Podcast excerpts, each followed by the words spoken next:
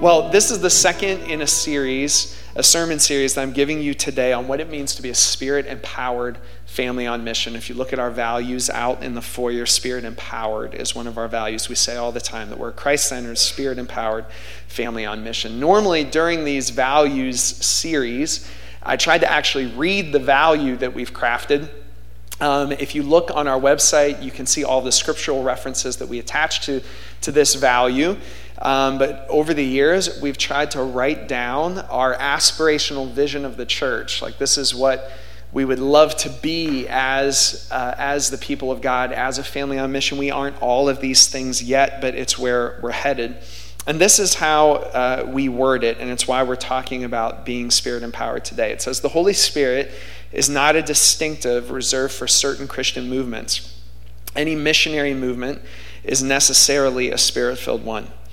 He activates in us the love of the Father. His power is given for the mission, and the mission is impossible without his power.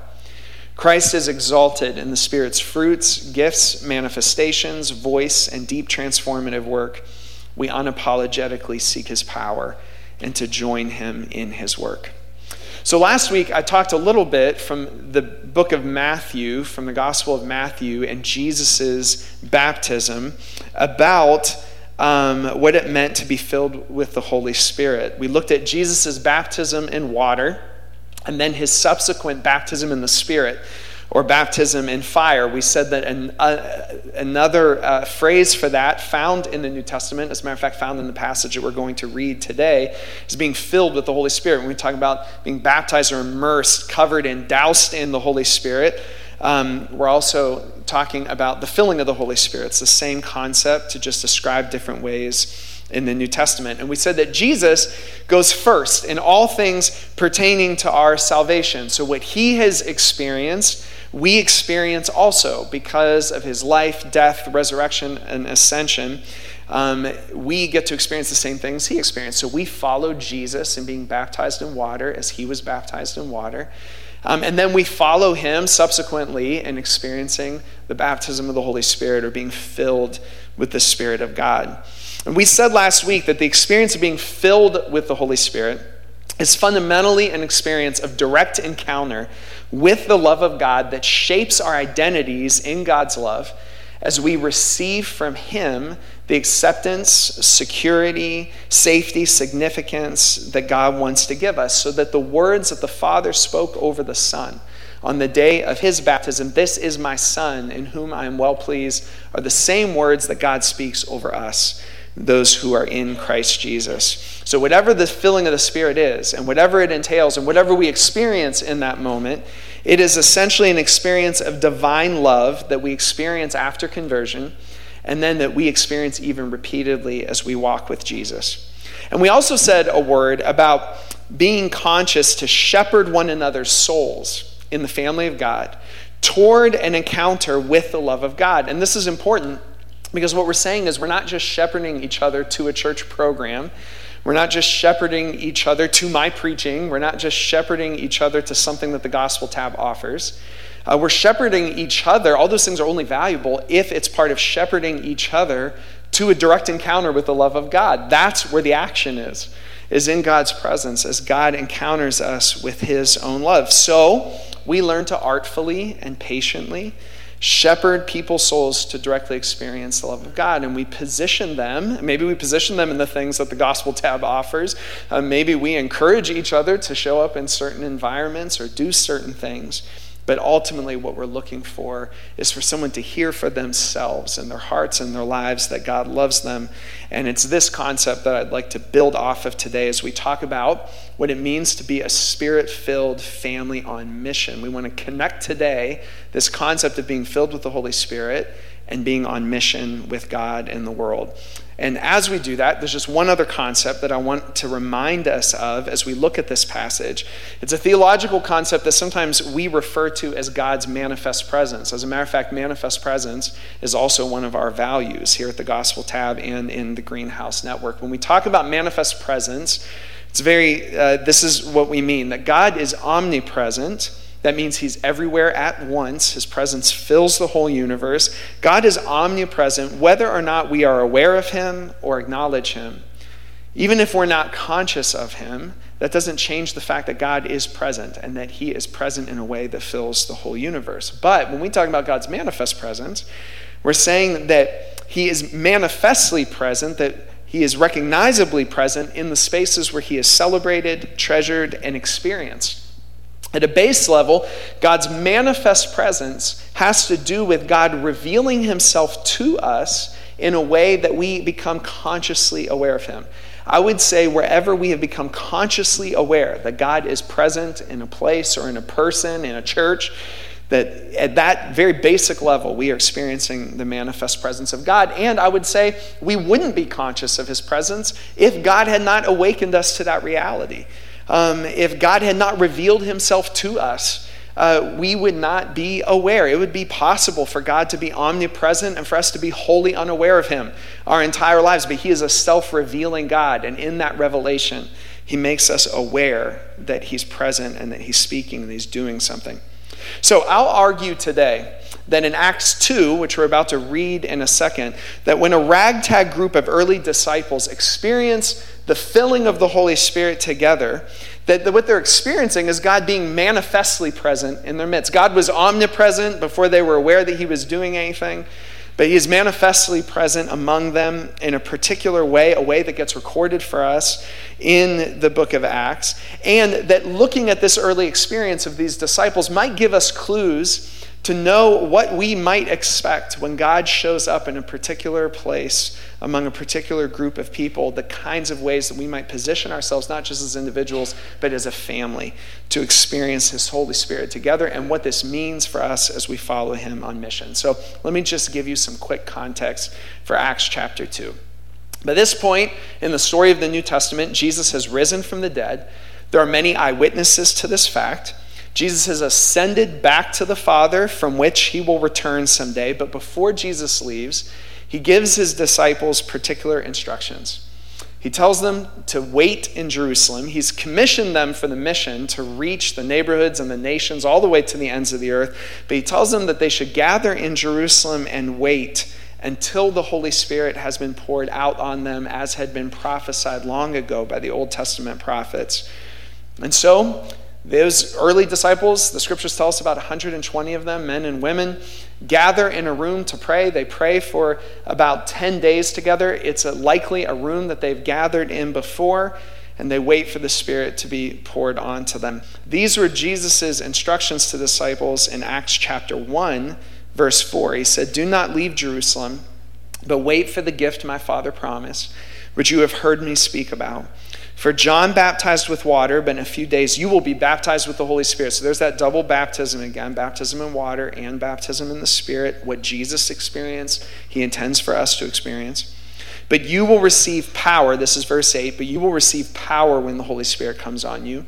And you will be my witnesses in Jerusalem and in all Judea and Samaria and to the ends of the earth. And this is an important connection in Jesus' instruction because he's connecting directly the experience of the family with the Holy Spirit with the mission in the world.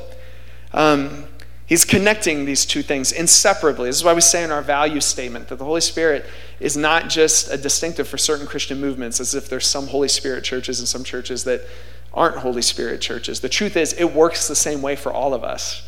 Um, this is God's plan for his people to be on mission in the world, is to fill us with his own presence by his Holy Spirit and then to send us into the world. So the Spirit is not poured out just on us, He's poured out to us for the world.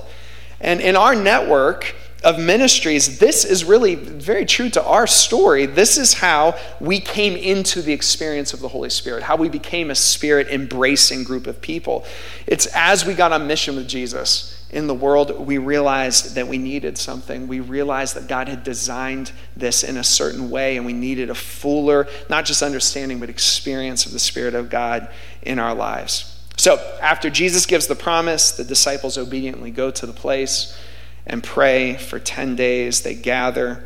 And they reach the day of Pentecost, which is a traditional Jewish religious feast that has to do with celebrating the first fruits of the harvest. People from all over the world are gathered in Jerusalem, as would have been the case every single year, to celebrate this religious festival. And that's where we're going to pick up and read in Acts 2, beginning in verse 1. I'm going to read through verse 13. You can follow on the screen. When the day of Pentecost came, they were all together in one place. Suddenly, a sound like the blowing of a violent wind came from heaven and filled the whole house where they were sitting. They saw what seemed to be tongues of fire that separated and came to rest on each of them. All of them were filled with the Holy Spirit and began to speak in other tongues as the Spirit enabled them. Now there were staying in Jerusalem God fearing Jews from every nation under heaven. When they heard this sound, a crowd came together in bewilderment because each one heard their own language being spoken. Utterly amazed, they asked, Aren't all these who are speaking Galileans? Then how is it that each of us hears them in our native language? Parthians, Medes, and Elamites, residents of Mesopotamia, Judea and Cappadocia, Pontus and Asia, Phrygia and Pamphylia, Egypt and the parts of Libya near Cyrene, visitors from Rome, both Jews and converts to Judaism, Cretans and Arabs. We hear them declaring the wonders of God in our own tongues. Amazed and perplexed, they asked one another, What does this mean? Some, however, made fun of them and said, They have had too much wine. And that's where we'll stop. So I just want to point out um, that in this experience of being filled with the Holy Spirit, there's kind of four things. Just want to point out that uh, kind of are descriptors for us of what we might expect when the Spirit of God works in a family on mission, when the Spirit of God works among a group of people who have relationships with each other and pulls them into mission in the world. Um, the first thing I want to point out is that in Acts chapter 2, the filling of the Spirit happens in a very ordinary place. Notice that the disciples aren't gathered in a cathedral or something that looks like a religious concert venue. Um, it's not that these places are wrong.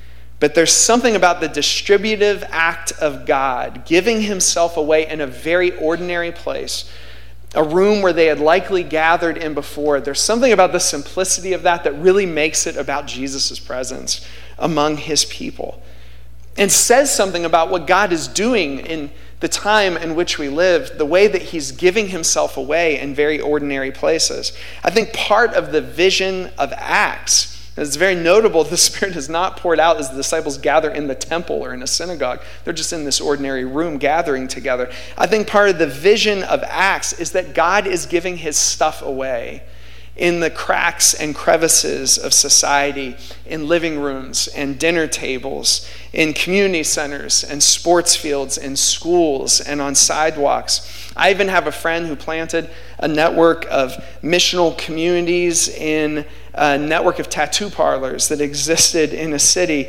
It's a shame that sometimes we've made the church about people coming to us so that they can experience God, coming to our spaces, coming to our things.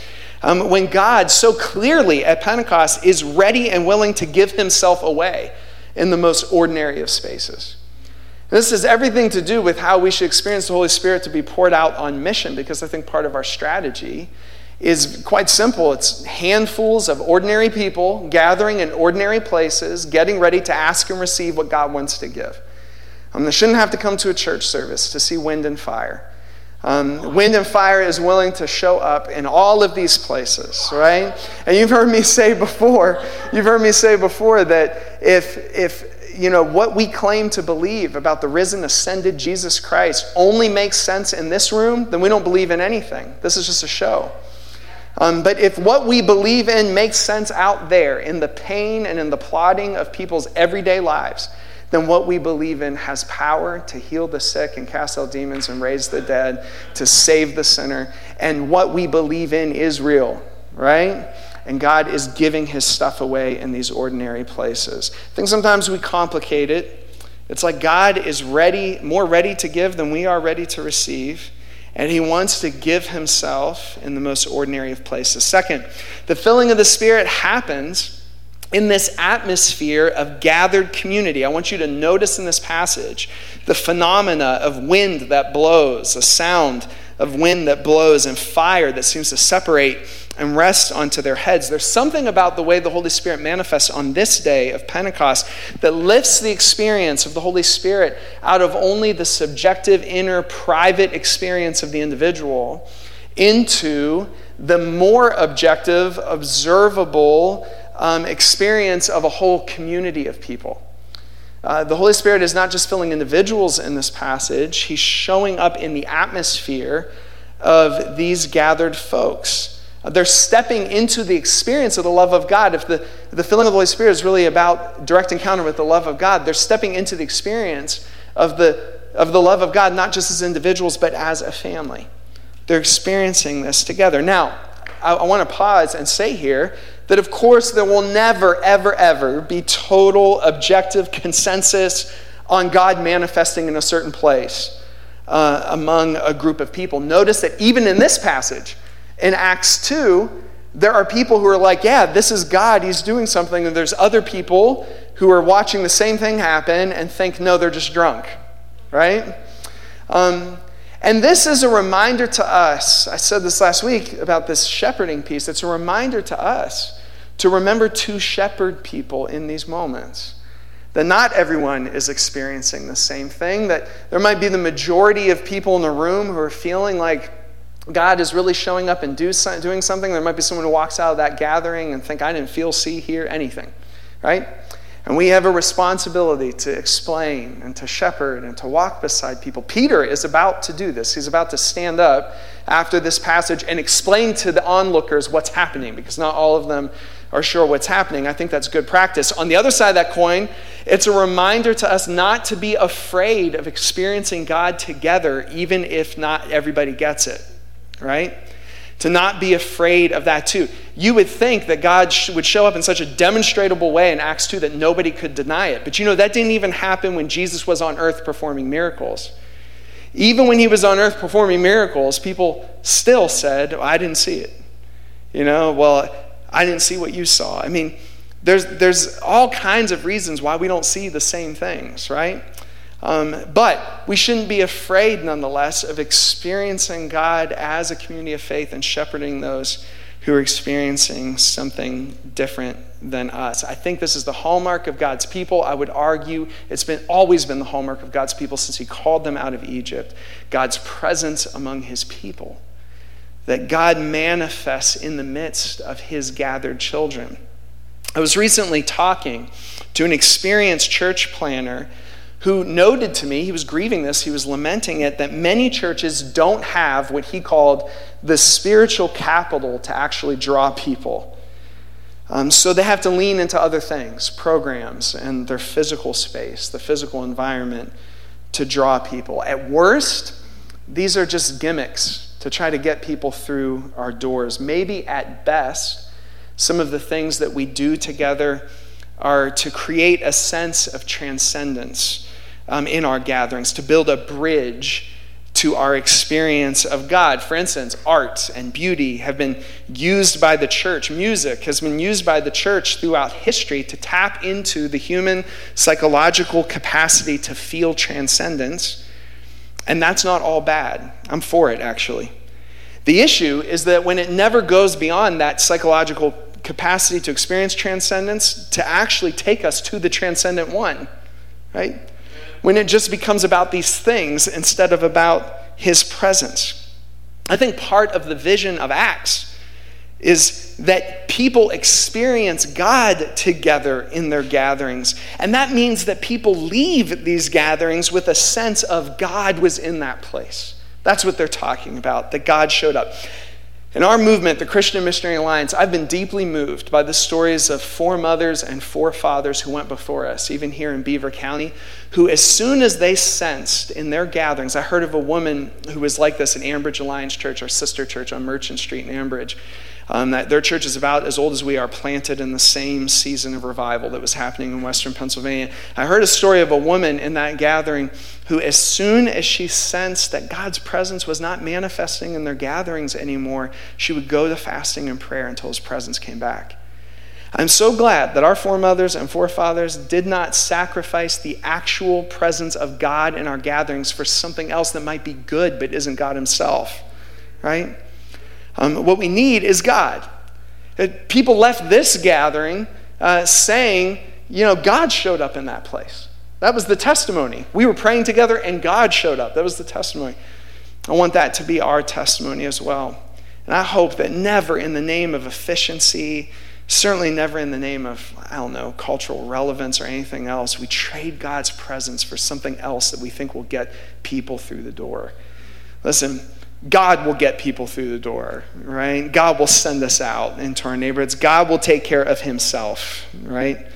And we can trust that he just wants to be present among his people. Third, I love this that the filling of the Spirit results in communication between tribes of people.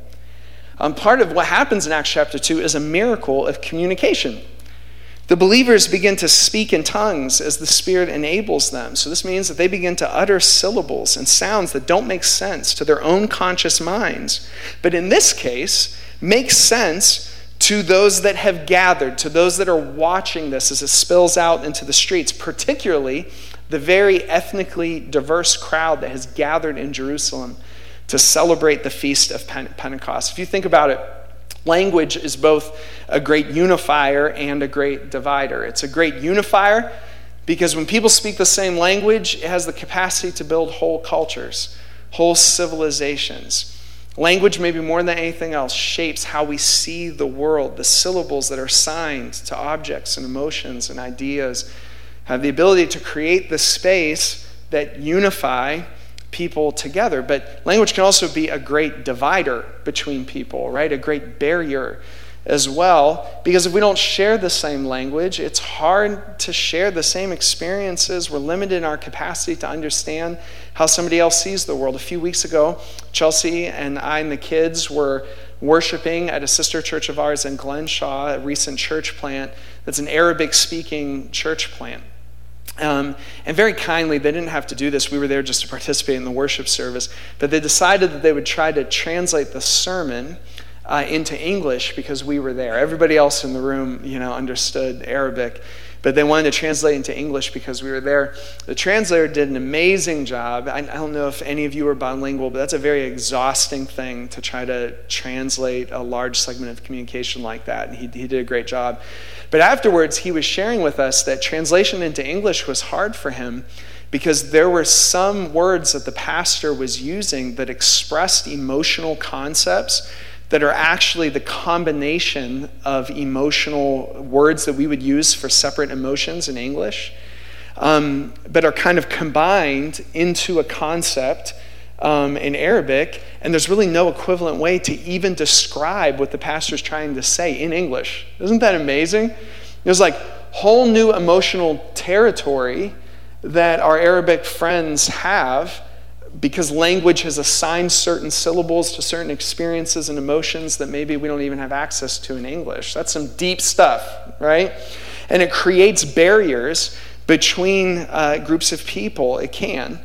Um, now, last week, we said that the filling of the Spirit is fundamentally an experience of the love of God, right? I already reminded us of that. Next week, we're going to be talking about particular manifestations of the Holy Spirit in our gatherings. We're going to talk about things like tongues and prophecy and miracles and faith and all of this stuff. And again, next week, I'll be making the case that those manifestations in our gatherings are only worth something if they are also about the love of God.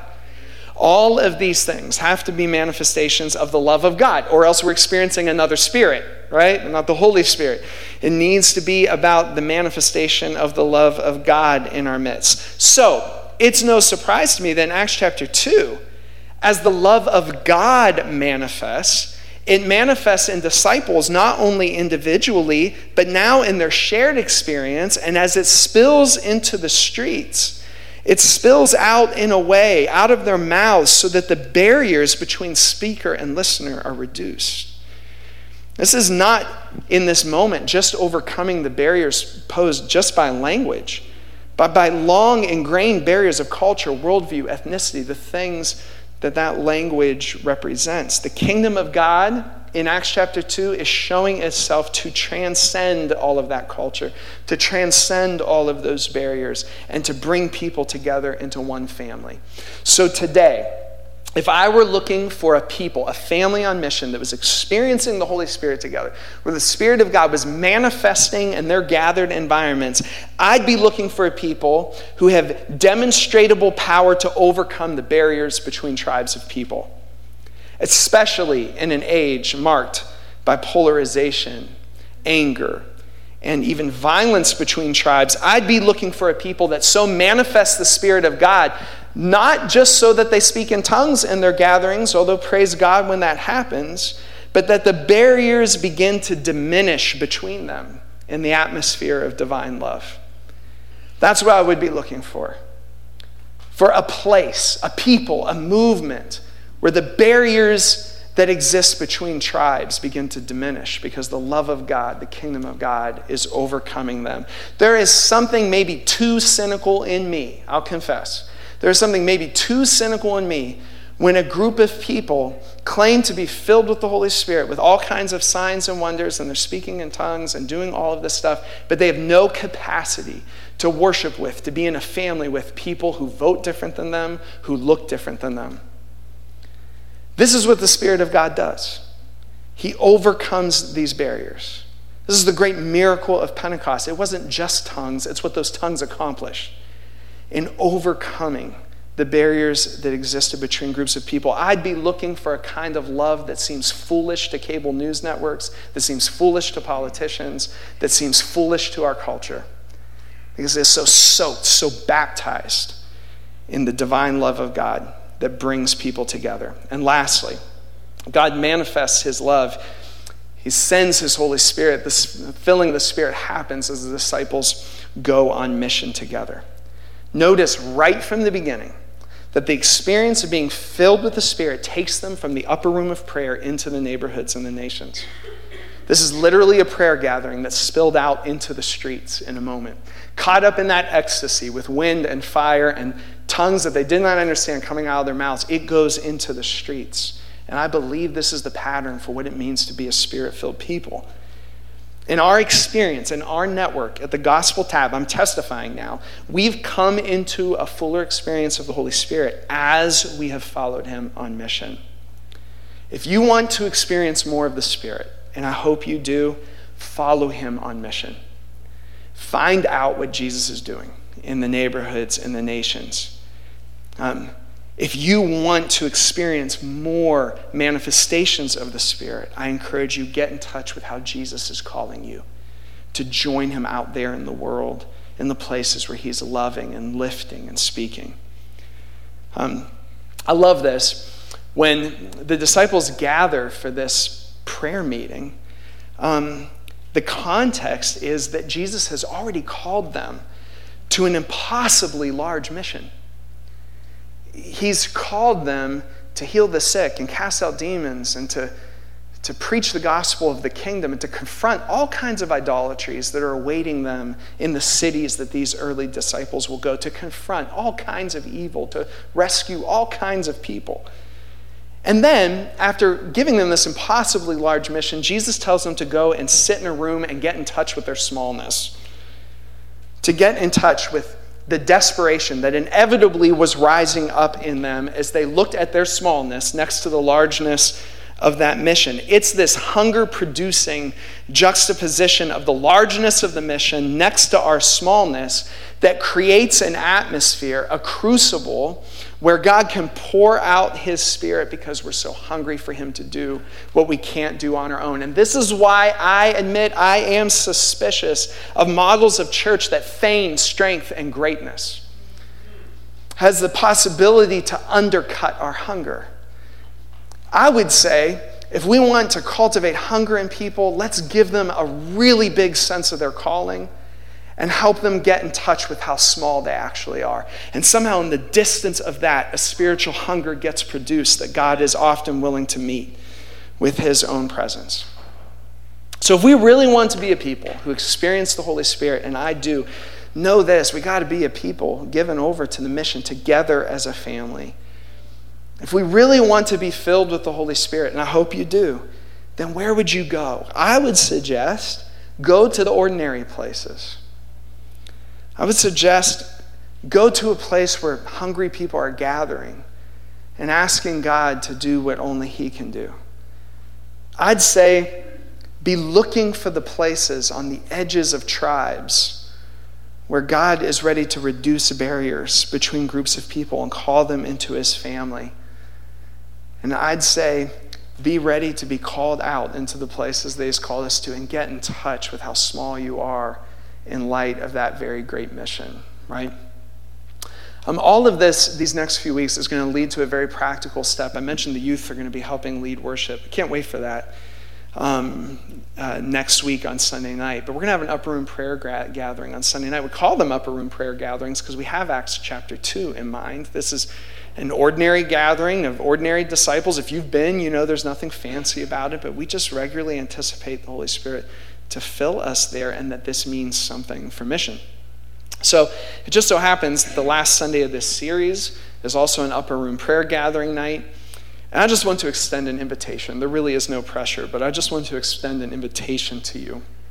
And maybe that gathering, as we shepherd each other towards direct encounter, maybe that gathering is a place in our movement, our network, our church that you could show up at soon, next week, and come hungry, expecting God to meet us and to show up.